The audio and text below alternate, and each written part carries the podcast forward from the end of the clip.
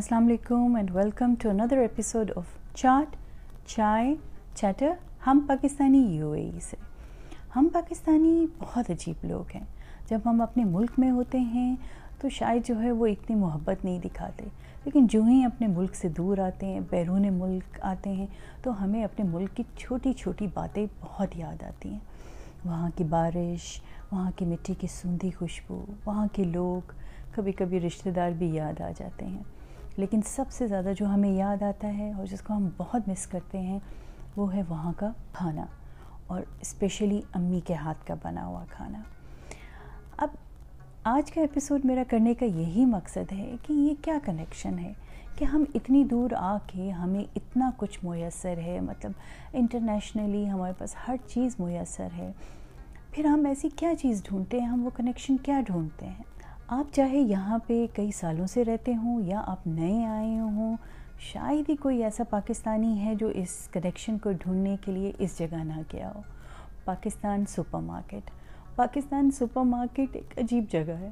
وہاں پہ جا کے ہمیں اس کے آلو ٹینڈے بھنڈی، گوبھی، لوکی، پھل، جو مطلب ہم اپنے ملک میں شاید نہیں کھاتے ہوں گے، وہاں جا کے ہمیں بہت اچھے لگتے ہیں۔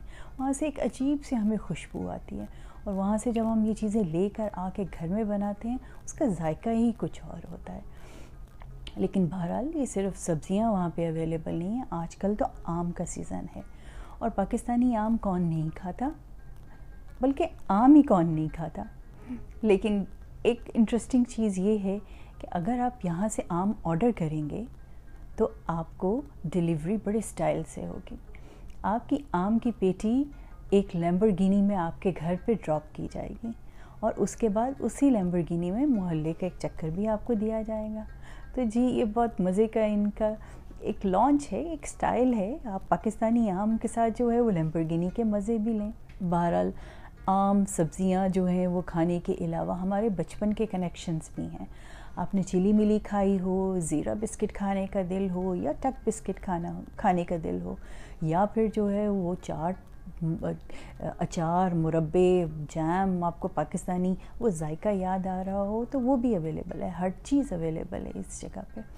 خواتین کے لیے عید کے علاوہ مہندی چاہیے ہو، چوڑیاں چاہیے ہوں پراندے چاہیے ہوں، یا کچن کا جو ہے وہ چٹو وٹا، توا یا اور کوئی بھی چیز چاہیے ہو، وہ بھی اویلیبل ہے اس جگہ پہ۔ Just good to have you here on camera as well so can you just tell me this is a very specific Pakistani supermarket so you are an Emirati I am U A national okay and I am coming from the time the supermarket is the I prefer to get all my mangoes my vegetables you know all the masalas and the achars you know اچارو really fresh over really good and it's easy میرے والد صاحب نے business start کیا تھا۔ تو تب اصل میں کیا تھا تب سپر مارکیٹس کا ہائپر مارکیٹس کا اتنا بوم تو گروسری کے لیے سروائیو کرنا مشکل ہو رہا تھا۔ پھر میرے والد صاحب نے یہ بھی دیکھا کہ یہاں پر انڈین اسٹورز ہے فلپینو اسٹور اسٹورز تب اتنے نہیں تھے لیکن کوئی بھی پاکستانی اسٹور نہیں تھا۔ کسی بھی پاکستانی نے یہ اسٹیپ نہیں نہیں اٹھایا تھا۔ تو پھر میرے والد صاحب نے پھر ہمت بڑھائی۔ جو بھی یہاں پہ رہنے والے پاکستانی ہیں ان کو ان کو ایسا نہ لگے کہ وہ پاکستان سے دور ہے وہ۔ تو پھر آہستہ آہستہ پھر مختلف علاقوں میں پھر بناتے گئے بناتے گئے اور الحمد للہ آج پھر الحمد للہ یہاں تک گئے majority ninety five percent of the items ہمارے پاس پاکستانی ہوتی ہے۔ ہم ہماری بڑی نش مارکیٹ ہے اور ہم صرف پاکستانی کسٹمرس کو ہم کر کرتے ہیں کیٹر لیکن ویجیٹیبلس اور فروٹس دونوں ملکوں کے تو ایک ہی ہے۔ بیچ میں صرف ایک بارڈر ہے۔ تو انڈین کسٹمرز بھی یہاں پر آ کے نا بڑے خوش ہوتے ہیں ہمارے۔ وہاں سے ہم ایکسپورٹ کرتے ہیں۔ تو سب سے زیادہ جو ہے وہ موسٹ پاپولر کیا چیز ہے جو آپ کی بکتی ہے؟ وہ تو مینگوز ہے۔ اور آج کل کا سیزن ہے۔ ہاں وہ تو مینگوز ہے۔ بالکل۔ ٹھیک ہے بہت شکریہ آپ کا۔ ہم اتنی دور آ کے بیٹھے ہیں ہمیں پھر بھی جو ہے اپنے وطن کی چیزیں جو ہیں وہ چاہیے ہوتی ہیں۔ یہ باتیں ضرور شیئر کیجیے گا کمنٹس میں ضرور بتائیے گا کہ آپ کس وجہ سے جاتے ہیں اس جگہ پہ؟ یہ کیا کنیکشن ہے ہمارا؟